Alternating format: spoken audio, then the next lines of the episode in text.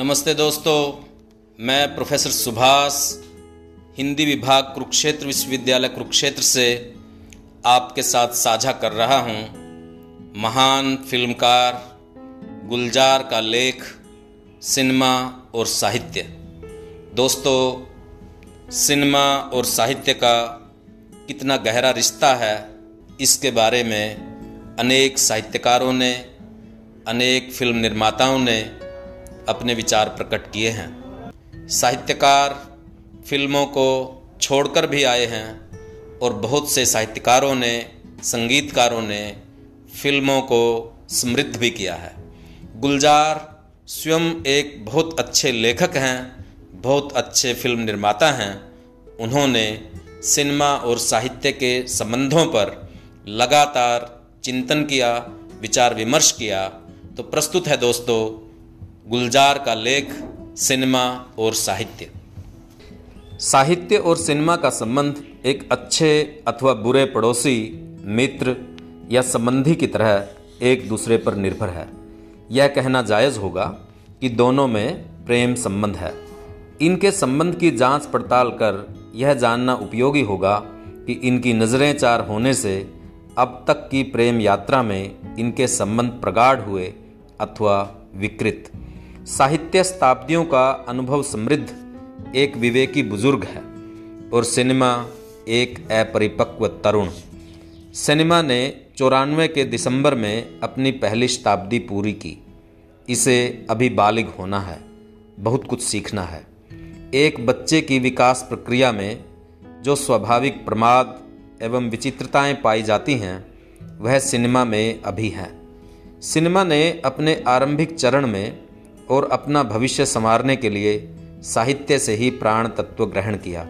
साहित्य के पास सिनेमा की ज़रूरतों को पूरा करने के लिए विपुल भंडार है। एक और भावदशा, पात्रों, वस्तुकला, परिवेश तथा संवेगात्मक स्थितियों के दृश्यात्मक विवरण तो दूसरी ओर कलाओं की भावभंगिमा तक के विस्तृत चित्रण। इतना ही नहीं, ध्वनियों, शब्दों और भाषाओं के परिवेशगत प्रभाव तथा संगीत के सूक्ष्म श्रव्य ब्यौरे, ऐसे नाटकीय और कथात्मक दृश्य जिनमें संगीतमय कविताएं भी। हिंदी सिनेमा में गीत का आगमन विश्राम स्थल की तरह और बाद में दृश्य के विभाजक बिंदु तथा संवेग के प्रवाह के लिए हुआ। सिनेमा में गीत और संगीत के अध्ययन के लिए यह जरूरी है कि हम थोड़ा पीछे की ओर लौटें और यह देखें कि संगीत सिनेमा के लिए कैसे अनिवार्य हो गया और गीत कविता इसमें कैसे शामिल होती गई। यूँ तो संगीत सिनेमा के जन्म से ही जुड़ गया, गीत पीछे पीछे आया। मूक काल की फिल्में वस्तुतः मूक नहीं हुआ करती थी। कुछ निरर्थक ध्वनि और पान, बीड़ी, सिगरेट तथा सोडा वाटर बेचने वालों की आवाज़ों के अतिरिक्त सिनेमा हॉल के एक कोने में, जिसे मंचीय भाषा में पिट कहा जाता है, रखे वाद्य यंत्र की सांगीतिक ध्वनियाँ भी होती थी। इनमें हारमोनियम और तबला तो सामान्य थे ही, कई बार सारंगी भी होती थी। इनका उपयोग पर्दे पर दिख रहे दृश्यों में नाटकीयता और प्रभाव पैदा करने के लिए किया जाता था। कई नफासत वाले सिनेमा हालों में, जहाँ मुख्य रूप से अंग्रेज़ी फिल्म दिखाई जाती थी, पियानो का इस्तेमाल किया जाता था। इन सिनेमा हालों के दर्शक मुख्यतः सैनिक हुआ करते थे। ये दर्शक इन सिनेमा हाल के मालिकों से कई बार ऐसे अंग्रेज़ी लोकप्रिय संगीत के लिए अनुरोध करते थे जिनका फिल्म से कोई प्रत्यक्ष संबंध नहीं होता था। हिंदी सिनेमा हालों की स्थिति इससे कुछ बेहतर थी। अक्सर गीतों का सिनेमा के दृश्यों से कोई सीधा संबंध तो नहीं होता था, परंतु भारतीय शास्त्रीय राग और वाद्य यंत्र तथा संगीतकारों द्वारा स्वयं गाए जाने की वजह से संगीत और गीत की भावदशा नितांत प्रासंगिक हुआ करती थी। जैसे कुछ पुरानी बंदिशों, मोहे पनघट पे नंदलाल छेड़ गयो रे, सैया जी ने उंगली मरोड़ी यूं तथा जल में चमके जल की मछरिया, ये गीत अब तक जीवित हैं। अनेक लोकगीत भी गाए जाते थे। कई गीत दृश्यों के साथ जुड़ जाते थे और दर्शकों को भी भाते थे। दर्शक बार बार लौटकर सिनेमा हाल में आते थे और उन्हीं गीतों के लिए दबाव भी डालते थे।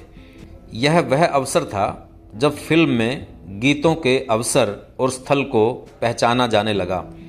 यह तब हुआ जब सिनेमा के लिए आवाज़ का आविष्कार नहीं हुआ था। सिनेमा हॉल में सजीव संगीत की अनुभूति निश्चित रूप से भिन्न होती रही होगी, क्योंकि तब संगीतकारों द्वारा तत्काल स्वतस्फूर्त संगीत देना और दर्शकों की सीधी भागीदारी हुआ करती थी।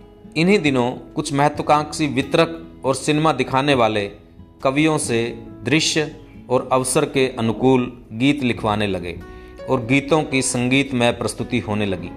फिल्म का प्रदर्शन एक संगीत गोष्ठी की तरह होता था। संगीत पक्ष सजीव होता था। 1931 में पहली बार बोलती हुई फिल्म आई।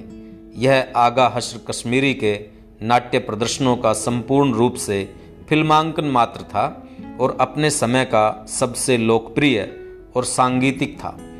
हमारे यहाँ भक्ति कथा और महान भारतीय महाकाव्यों में वह रामायण हो या महाभारत अथवा आला उदल या हल्दी घाटी की कथा हो, संगीत तथा आख्यान देने की परंपरा रही है। सिनेमा में यह सब अभी तक मुख्य रूप से साहित्य से ही लिया जाता रहा, परंतु मूल पाठ में परिवर्तन की छूट ली जाने लगी। प्रथमतः इस नवीन माध्यम की दृश्य आवश्यकता की पूर्ति के लिए और दूसरा ध्वनि और दृश्य के मिश्रण के समग्र नाटकीय प्रभाव के लिए। इसे फिल्मकारों ने सिनेमैटिक लाइसेंस कहा, जिसका उपयोग और दुरुपयोग निर्देशक ने अपनी क्षमता के अनुरूप किया। सवाक फिल्म के आरंभिक चरण में संगीत और गाने की लंबाई संवाद से कहीं अधिक होती थी। कभी कभी तो पूरी फिल्म में 3/4 गीत होते थे और शेष 1/4 संवाद। मौन की अवधि इतनी सूक्ष्म होती थी कि महसूस करना मुश्किल था। अबुल हसन में 22 गीत, लैला मजनू में 24 गीत, सत्यवादी हरिश्चंद्र में 27 गीत, चतुर बकावली में 49 गीत और इंद्र सभा में 69 गीत थे। इस दौर की फिल्मों में गाने की औसत संख्या 15 से 20 के बीच होती थी। पहली बार मिर्जा गालिब का गीत 1942 में फिल्म मासूम में लिया गया। 1942 में काजी नजरुल इस्लाम ने फिल्म चौरंगी के लिए विशेष रूप से गीत लिखा। आजा रे निंदिया तू आ क्यों न जा, इस फिल्म के लिए नजरुल की अमर लोरी है। सिनेमा ने साहित्य, संगीत और ललित कला के अनेक मनीषियों को अपनी ओर आकर्षित किया। आरंभ में मल्लिका पुखराज, रसूलन बाई, बेगम अख्तर, उस्ताद झंडे खां, उस्ताद अल्लाह रखा खां आए। बाद में उस्ताद अली अकबर खां, पंडित रविशंकर आदि भी आए। साहित्य से पंडित बेताब, पंडित सुदर्शन, मुंशी प्रेमचंद, जोश मलीहाबादी आए। इनकी कड़ी में सादत हसन मंटो, कृष्णचंद्र, राजेंद्र सिंह बेदी आदि आए। क्षेत्रीय सिनेमा और साहित्य में भी ऐसा ही संबंध था, परंतु दोनों माध्यमों के समान विषय वस्तु होने के बावजूद रचनात्मकता का अंतर बना रहा। एक अच्छी और बुरी फिल्म लेखक की न्याय निष्ठा को कहीं से भी प्रभावित नहीं करती है। एक ही कृति पर फिल्में बनी तो फिल्मों की तुलना फिल्मों से की गई, मूल कृति से नहीं। रामायण और महाभारत जैसे महाकाव्यों पर भी कई फिल्में बनी। तकनीकी प्रस्तुति बेहतर न होने के बावजूद इन गौरव ग्रंथों की आत्मा फिल्म में तब उपस्थित होती थी। आज स्थिति बिल्कुल भिन्न है।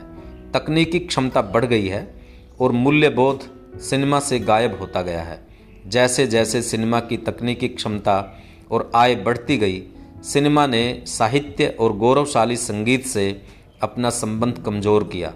सिनेमा ने अपने लिए ऐसे स्वतंत्र लेखक और संगीतकार जिनके पास शिल्प, उच्च साहित्य और संगीत की कोई पृष्ठभूमि नहीं थी, पैदा करना आरंभ कर दिया। ऐसा संभवतः त्वरित और सहज लोकप्रियता के प्रलोभन में हुआ। सिनेमा के बारे में दूसरी रोचक बात दर्शकों की भागीदारी है। साहित्य के पाठकों की भागीदारी नहीं होती। सिनेमा के हर दर्शक के पास खेल के दर्शकों की तरह हर स्थिति के लिए सुझाव होते हैं। सिनेमा का दर्शक सेट, पोशाक, संगीत, कलाकार और यहाँ तक कि बजट पर भी बहस करता है। परिणामतः कृति के साहित्यिक पाठ में काफ़ी फेरबदल हुआ। कभी कभी तो लेखक ने स्वयं किया। सामान्य आदमी की नज़र में लेखक ईश्वर संतान होते हैं जो कि फिल्मकार कभी नहीं होता। सिनेमा की रचनात्मकता क्रमशः कम होने लगी और सतही मनोरंजन के लिए अरचनात्मकता हावी होने लगी। इसका दूसरा पहलू था निर्देशकों का सिनेमा की भाषा पर अत्यधिक भरोसा और दर्शकों का सिनेमाई भाषा से तादात्म्य। परिणाम यह हुआ कि सिनेमा अपने को एक स्वतंत्र विधा के रूप में महसूस करने का प्रयास करने लगा और सिनेमाई भाषा भी विकसित हुई। उदाहरण स्वरूप समय के अंतराल को दिखाने के लिए फिल्म संपादन में विलयन से प्रकटीकरण यानी डिजोल्व टू रिवील की पद्धति खत्म हो गई। ऐसे ही पीछे की घटनाओं में यानी बैक फ्लैश में जाने के लिए वर्तमान फ्रेम पर पानी को बहते हुए दिखाना भी खत्म हो गया। समय के गुजरने का एहसास कराने के लिए कैलेंडर के पन्नों का फड़फड़ाना और घड़ी की सुई का तेजी से घूमना बीते युग की बात हो गई। सिनेमाई भाषा पहले की तुलना में अधिक चुस्त हुई। सिनेमा ने किसी तरुण की तरह अपने को सजाना संवारना शुरू किया। यह परिपक्वता की तरफ पहला कदम भी था, लेकिन जब मनोरंजन के स्तर पर लड़खड़ाने और हकलाने लगा तब अत्यधिक आत्मगत और व्यक्तिक सिनेमा पनपने लगा। मैं इसे साहित्य के एक नए अंग के रूप में देखता हूँ। साहित्य की तरह ही अपने समय की कथा को संगीत, कविता और कला के दूसरे माध्यम भी प्रस्तुत करते हैं।